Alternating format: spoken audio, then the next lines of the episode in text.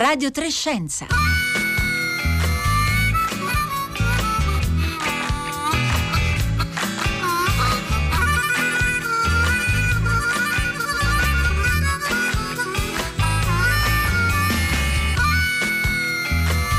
Allora 11.30, buongiorno da Rossella Panaresi. Oggi, oggi parleremo di un libro che ha nel suo titolo eh, parole come vaccino, paura, immunità, ma che è stato considerato eh, in modo diverso da eh, libri simili, ossia è stato considerato un saggio filosofico o addirittura un saggio lirico, come se l'autrice che ha avuto un papà medico e una mamma poetessa avesse ridotto il dualismo, il contrasto e invece avesse indagato le inquietudini della maternità.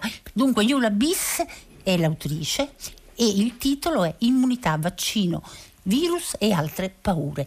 335 5634 296 se volete dare delle domande.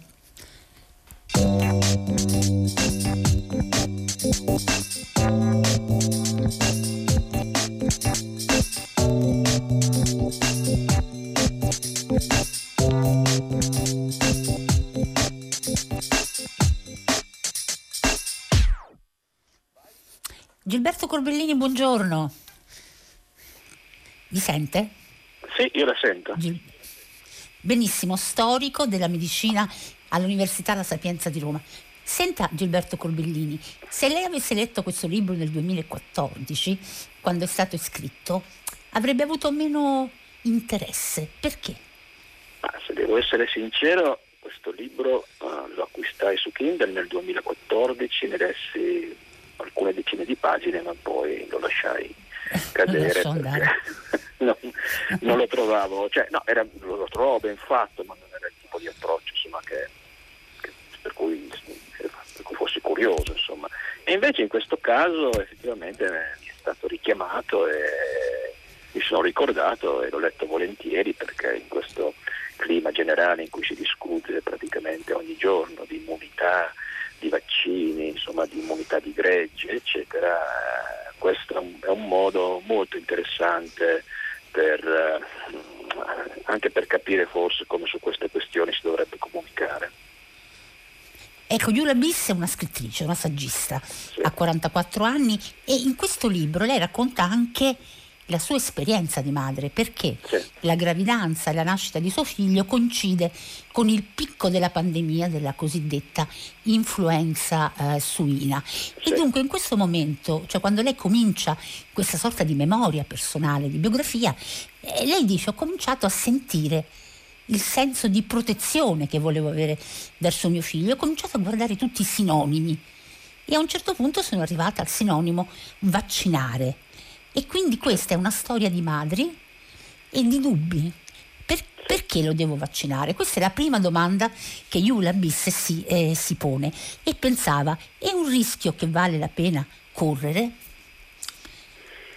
Sì, sì, questo è l'aspetto, questa è una costante nel libro, cioè lei parte, parla, parla di questo, parla dei problemi diciamo, di, di- dire, di tossicologia intuitiva, cioè delle paure che vi siano degli inquinanti o dei fattori tossici nel latte materno, parla del- degli interve- degli interventi chirurgici prescritti di cui non si capisce bene perché si dovrebbero fare, come l'asportazione delle adenoidi, cioè, quindi partendo proprio, eh, lei, parte proprio da questo, il fatto di sentirsi raccomandare dei vaccini e poi da medici che ti dicono questo sì, questo, questo sì, questo no, ma perché questo sì e questo no, eccetera. E quindi lei è, curioso, probabilmente anche per il fatto che come lei ha già anticipato è figlio di un medico e quindi si va a documentare e, e andandosi a Certo. documentare scopre che tutte queste paure che sono normali, naturali, che hanno una base nel, chiamiamolo istinto di protezione materna, insomma non è che io, io non ho mai pensato che tutte, alcuni sono, secondo me sono un po' malati di mente, ma, no, ma io penso che moltissime, la maggior parte delle persone che eh, hanno dei dubbi, sono esitanti verso i vaccini, lo facciano perché hanno a cura eh, il benessere del loro figlio, non il contrario. Certo, e dentro c'è un po' tutto, no? c'è la eh, diffidenza verso la stampa, c'è la diffidenza verso la eh, medicina e poi c'è il tema della metafora che richiama un po' eh, tutto il lavoro di Susan Sontag, no? la malattia come eh, metafora. E in questa malattia come metafora quello che emerge è il corpo e Iula esatto. Bis non ha paura a dire che in fondo il vaccino porta con sé una forma di violenza, ora sembra un termine esagerato, però quel lago no? che punge certo. e che infi- come dire, inocula qualcosa di estraneo, beh, insomma quel, quel lago fa paura. Ma intanto noi non dobbiamo uh, ignorare il fatto che si vaccinano le persone sane. Ora, ci sono dei bambini che sono sani, stanno bene, io li devo inoculare o far inoculare qualcosa, quindi fargli fare una puntura, scarnificare, somministrargli qualche cosa eh, per cui poi comunque sempre si sa insomma, che qualche effetto collaterale ci sarà, quindi perché questo che sta bene? Io gli devo fare qualche cosa che poi magari gli procura un disagio, fa star male e magari può avere un effetto collaterale, è un meccanismo di protezione anche questo abbastanza, abbastanza normale, noi non è che eh, veniamo al mondo eh, predisposti per ragionare con la statistica, insomma veniamo al mondo predisposti per ragionare su casi singoli che sono quelli che ci interessano da vicino, che sono le persone a cui, eh, a cui vogliamo bene. Le metafore poi sì, lei, lei è una insomma, che con le metafore ci sa decisamente fare, insomma, perché lei aveva già scritto un libro, aveva già scritto un libro eh, nel, cioè, a fine, fine del primo decennio del 2000 sulle metafore nel linguaggio razzista statunitense, cioè su come le metafore razziali avevano costruito la percezione della razza negli Stati Uniti, quindi eh, eh, e, e, e, anche qui dice attenzione perché insomma le metafore eh, noi le apprezziamo così tanto, ma avevano ragione anche Aristotele, Lucrezio, tanti altri che dicevano attenzione perché le metafore quando sono diciamo, eh, delle metafore un po' già fatte male possono eh, fuorviare e, e, causare anche danni. Le metafore possono cambiare possono cambiare il modo di agire delle persone, certo, no? certo. Il linguaggio, come sappiamo, non è mai è neutro. Figuriamoci certo, la metafora che è una certo. sorta di reattore, insomma, di razzo certo. che noi buttiamo nella nostra vita quotidiana. Eh, ma noi sappiamo benissimo che la, la, la, principale metafora che viene utilizzata nei eh, discorsi razzisti è quella dei germi, dei parassiti, cioè che i diversi, le persone che hanno un colore di pelle diverso, che vengono da un altro paese, eccetera, sono equiparati, così come i nazisti, insomma, equiparavano gli ebrei eh, durante diciamo, eh, il, il, il, Terzo Reich, erano equiparati a dei parassiti che andavano a eliminare per fare un'igiene, come la chiamavano loro, un'igiene razziale. Quindi bisogna stare attenti anche all'uso frequente della metafora della guerra, le metafore belliche, nella lotta contro gli agenti patogeni. Sono, sono, abbastanza, sono abbastanza fuorvianti, non aiutano a capire bene il fenomeno nel quale ci troviamo immersi. Ecco, Susan Sondak ricordava anche la metafora bellica rispetto al tumore, no? esatto. rispetto ai malati di, di, cancro. Questo continuo fa riferimento alla forza bellica del guerriero, della, so, della, soldatessa, non, e quasi, dice la Sontag, inaccettabile. Ora, eh, Yula Biss, abbiamo detto saggista, 44 anni, quando ha scritto questo libro nel 2014 è stata eh, dichiarato uno dei migliori libri della New York Times Book Reviews e si capisce il perché. Perché in questo suo ondeggiare continuamente tra, prendiamo per buone queste parole, tra lirica, memoir e eh, indagine eh, medica, lei non risparmia nessuna delle domande proprie di una madre, no? E allora a un certo punto dice, ma crediamo davvero che la vaccinazione sia più mostruosa della malattia? E questa è la domanda forse più forte, no? più indispensabile del libro. Ah, guardi, io trovo che eh, un, uno, uno di, da questo punto di vista uno, uno degli aspetti di cui una, delle cose che noi ci dimentichiamo è che in fondo eh, noi oggi oh, abbiamo usato comunque le vaccinazioni in società che via via, anche grazie alle vaccinazioni, vedevano sparire le malattie. E poi eh, abbiamo diciamo, dire, visto l'arrivo nel mondo occidentale delle vaccinazioni in contesti dove eh, dire, si cominciava anche a perdere un contatto di comunicazione di tipo tradizionale tra il medico e il paziente.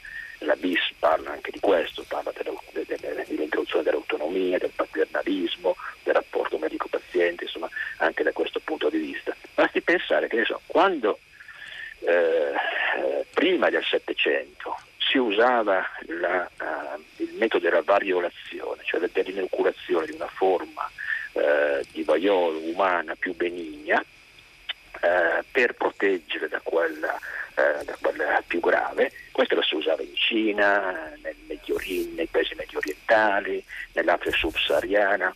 Le comunità la accettavano normalmente, non c'era nessuno che si poneva il problema che si rifiutava di far variolizzare i propri bambini. Quando questa variazione arriva in Occidente, eh, l'Occidente invece ha un atteggiamento diverso, cioè quindi la mette in discussione, la critica e quando arrivano le vaccinazioni, eh, la vaccinazione jenneriana nel corso dell'Ottocento, anche di questo parla, la VIS, c'è tutto un movimento diciamo, sociale, eh, le comunità operaie, eccetera, che si rifiutano di vaccinare i propri figli perché questo viene imposto dal governo il quale vuole esercitare una sorta di autorità su ciò che è loro, sulle loro scelte personali. Quindi nella vaccinazione c'è questa componente, insomma, c'è la componente per cui insomma, certo la malattia è peggio della eh, vaccinazione, ma via via che le malattie cominciano a scomparire, le risposte, le reazioni verso le vaccinazioni cominciano a diventare di carattere negativo. Ecco, Gilberto Corbellini, in realtà, appunto, come lei già accennava, la storia delle vaccinazioni, da una parte, è una storia anticapitalista e sì. antistato, no?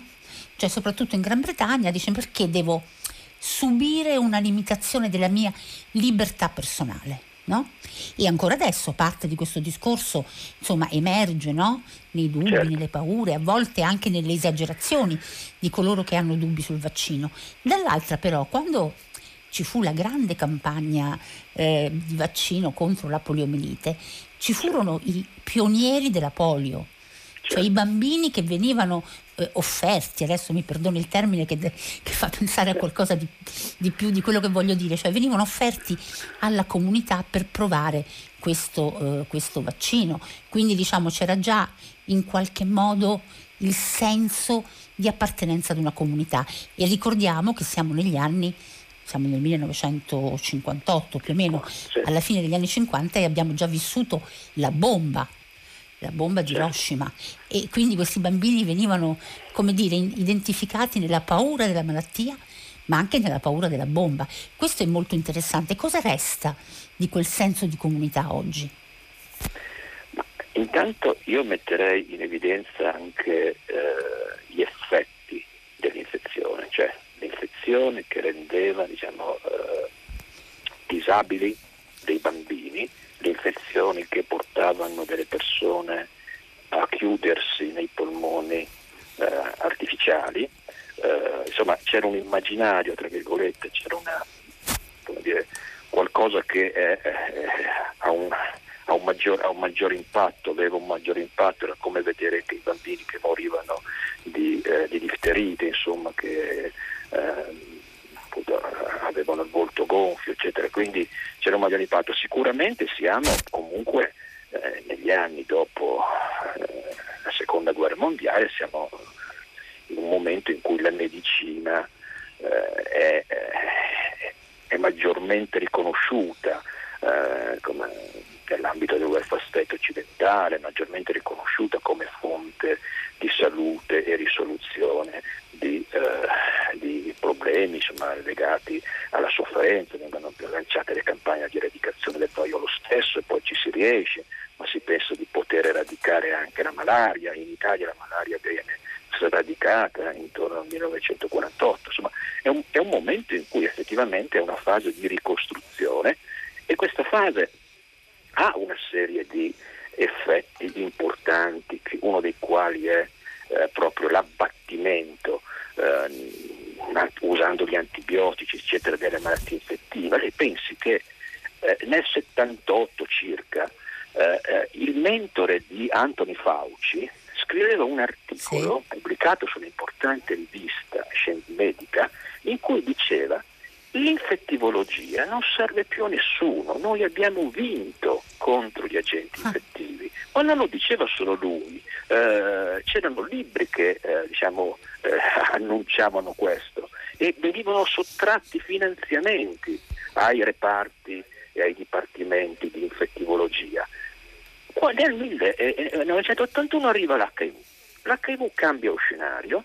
Nei due decenni che vanno dall'80 al 90 cominciano a comparire a decine questi cosiddetti eh, come dire, eh, virus emergenti per così dire. Vir- esattamente, virus emergenti. E quindi noi entriamo in un'altra, in, in un'altra era, in un'altra età. E non è un caso che i virus emergenti compaiano cominciano a comparire proprio in quel periodo, perché se noi andiamo a vedere quello è il periodo in cui aumentano anche in modo estremamente significativo i viaggi intercontinentali. La globalizzazione, intesa come comunicazione, come turismo, eccetera, ha un'esplosione e in questo modo diciamo, i virus che hanno, o gli agenti infettivi che hanno sempre circolato in questo modo, hanno sempre usato i mezzi di locomozione che usa l'uomo, hanno diciamo, praticamente portato alla situazione attuale.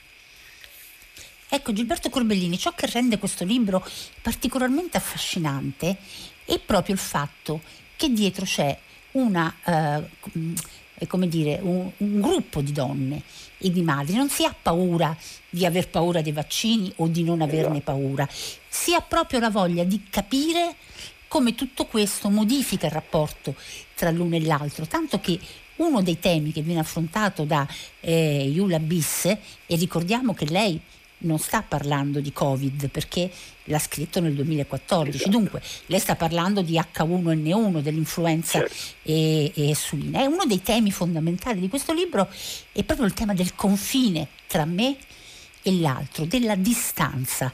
Questa distanza non è qualcosa di dato, questa certo. distanza fa proprio, si sovrappone a tutti i racconti che queste donne mettono in comune e questo direi che è il grande diciamo, motivo di interesse anche oggi in cui l'isolamento fisico naturalmente prevale, no?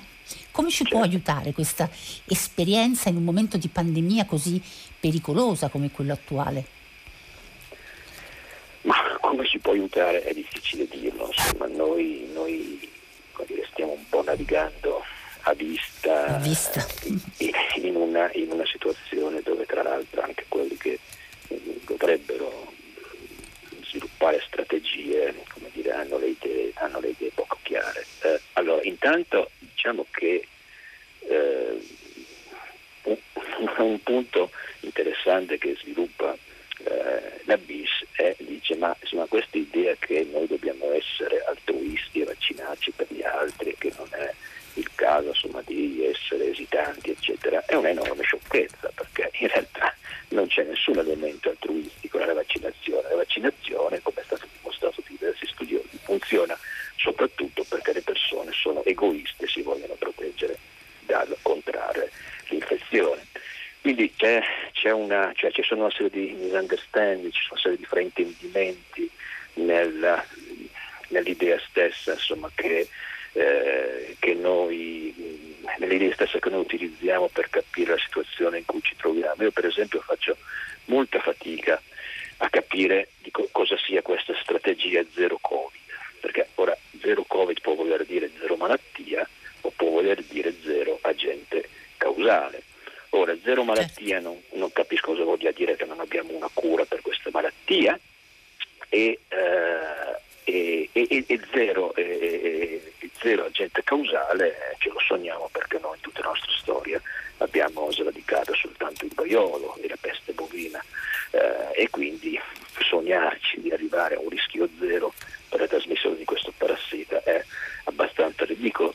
Quindi che cosa stiamo... Cioè, questa idea, poi tra l'altro prendere anche dei modelli o degli esempi, insomma, eh, come, come le isole del Pacifico sono, che sono, che sono abitate da poche persone e che, che, mantengono naturalmente, spontaneamente le distanze rispetto ai, ai, ai paesi alle, ai, appunto, ai, paesi europei. Insomma, eh, noi, noi, secondo me eh, o ci, o ci ci prepariamo a una sorta di adattamento, una di, a sviluppare una serie di strategie, strategie adattative per cercare di mandare avanti questa società in presenza di questo agente infettivo, o altrimenti non riesco a immaginare cosa potrà accadere.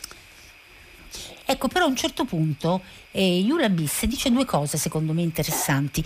La prima ce l'ho insegnata anche voi, dai virologi agli storici della medicina, cioè che l'immunità di gregge è una definizione un po' ambigua e a esatto. volte anche un po' fastidiosa. No?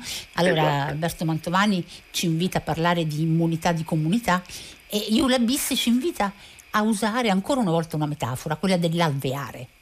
Certo. E la seconda cosa che dice Iula Bis è che quando andiamo dai medici alternativi, il motivo, secondo lei, per cui questa medicina ha molto successo è proprio quello del linguaggio. Certo. Cioè io ho qualcosa che mi contamina e in questo medico alternativo mi dice di darmi qualcosa che mi depura. Certo. Io mi sento un agente eh, negativo dentro di me e questo certo. medico mi dice lo togliamo. E tanto che usa quel termine inequivocabilmente buono, che in realtà però è profondamente antiscientifico, perché la medicina non è inequivocabilmente buona. vero, però entriamo, entriamo, in, un, entriamo in, un, mondo diciamo, dove la psicologia ingenua domina. Insomma, noi, noi siamo, siamo, il risultato di un lungo processo evolutivo che ci ha, che ci ha dire, consegnato non solo dei geni attraverso i quali riusciamo a rispondere con, con l'immunità alle infezioni oppure che ci danno resistenza genetica o tutte le altre caratteristiche, ma anche schemi cognitivi eh, molto, molto, particolari, insomma una serie di, eh, di, bias, di fraintendimenti, di aspettative. Insomma, noi ci aspettiamo naturalmente che il, il, il, medico sia anche un po' uno sciamano, perché insomma, è con gli sciamani che i nostri antenati hanno interagito in situazioni di sofferenza eh, e, e, e, di rischio, e di rischio della loro vita. E lo sciamano è una persona che eh, comunque parla un linguaggio comprensibile, cioè se io parlo con una persona e gli dico appunto che lo depuro così come si depura l'acqua, così come si depura, così come le persone normalmente sanno cosa significa depurare, è qualcosa di ben diverso che non se un medico dice adesso io ti inocuo un vaccino che ti introduce un antigene o addirittura un mRNA messaggero che entra nelle tue cellule, poi si va a inserire dentro il tuo genoma, fa in modo che questo genoma produca a sua volta degli antigeni che il tuo sistema immunitario riconosce e a quel punto tu ti difenderà. Cioè, sono, sono modi completamente diversi di comunicare. E poi c'è il tempo, l'altra cosa importante nella, nelle interazioni medico-paziente, lo sappiamo, ci sono anche gli studi di Fabrizio Benedetti, insomma, su queste cose, insomma, il, il tempo che il medico dedica al paziente e il tipo di comunicazione che fa con il paziente non sono cose che non hanno degli effetti fisiologici. Parlare a qualcuno vuol dire emettere onde sonore le quali vanno a modificare alcune strutture del cervello delle persone, gli cambiano anche, gli possono cambiare anche delle percezioni e se quanto più tempo si sa i medici dedicano ai pazienti, tanto più questi pazienti sono, soddisf- i pazienti sono soddisfatti a prescindere dal fatto che poi diciamo, l'incontro sia stato più o meno risolutivo per quanto riguarda la malattia. È una situazione complessa, insomma, quella dell'interazione tra i medici e i pazienti, ma questo la, la BIS insomma, lo, lo, fa capire, lo, fa capire, molto bene, insomma, lo fa capire per esempio quando parla del padre. Tra l'altro, eh, tra l'altro mi scusi Gilberto, e tra l'altro lei dice, ma perché ce l'abbiamo tanto con il paternalismo? Perché in realtà il paternalismo del medico che è venuto meno negli ultimi anni con un'idea anche un po' ambigua della partecipazione del paziente alla scelta delle cure e in realtà fa riferimento al fatto che qualcuno si occupi di noi. Io questo lo trovo molto interessante, no? Perché c'è una forma di deresponsabilizzazione a volte nella relazione, no? Lei paziente, che cosa preferisce? No? Ecco, um, e, e, lei esatto. si pone esattamente questa, questa, domanda e la pone in modo diretto come fa in tutto il suo libro su tante altre domande, insomma. È una domanda utile. Assolutamente, ma allora, la domanda è, è utilissima. Ancora una volta noi che viviamo dentro il mondo accademico, che ragioniamo sempre in, in modi un po' manichei, tendiamo a contrapporre il paternalismo all'autonomia, cioè tendiamo a contrapporre appunto la, eh, dire, il rispetto eh, di quello che la persona, il paziente vuole eh, e quindi a quel punto ci, eh, il medico insomma, si astiene anche insomma, dal dare consiglio, suggerimenti, dal fare pressione e poi dall'altra parte la posizione classica del medico che in scienza e coscienza sa qual è il bene del paziente, non gli dice niente, agisce a prescindere dalla, dall'informarlo, perché questo era il medico prima degli anni 60 e 70, insomma. Ma c'è una via di mezzo, come sempre, insomma. intanto la libertà delle persone punto, deve essere un punto di riferimento e questo lo riconosce anche, anche la BIS, ma poi c'è il, il, diciamo, l'aspetto comunque del eh, dell'esprimere un atteggiamento di prendersi cura e di saper dare, di essere padrone di competenze attraverso le quali possono passare dei consigli che sono utili per le persone per decidere, perché poi le persone possono avere tutta l'autonomia che vogliono, ma se hanno gli elementi utili per prendere delle, delle decisioni eh, corrette o valide per loro, è del tutto inutile. Ecco Gilberto Corbellini, noi siamo in conclusione di questa nostra conversazione, il libro è davvero pieno e ricco di domande, di considerazioni, ripeto il titolo, Immunità, vaccini, virus e altre paure, una riflessione sul contagio. È pubblicato dalla Luis Università, tradotto da Albertin Cerruti ed esce proprio adesso in italiano nonostante sia stato scritto appunto durante la pandemia della eh, influenza suina e sia stato pubblicato negli Stati Uniti nel 2014. L'autrice è Yula eh, Bis. E un'ultimissima domanda. In una recensione di qualche anno fa su rivista eh, Studi, Anna Momigliano dice che è la giornalista che recensisce il libro della BIS, eh, scrive ho vaccinato mia figlia contro qualsiasi malattia. Eppure c'è qualcosa che mi mette a disagio ogni volta che leggo l'ennesimo articolo pro vaccino eh, sui media eh, italiani. Ho capito, dopo aver letto il libro della BIS, che BIS conosceva già il dualismo, madri medici, ma soprattutto lo superava e trovando che i timori dei Novax in fondo sono a volte molto simili ai timori dei pro-vax e questo è un approccio coraggioso. Le pare una giusta conclusione della nostra intervista?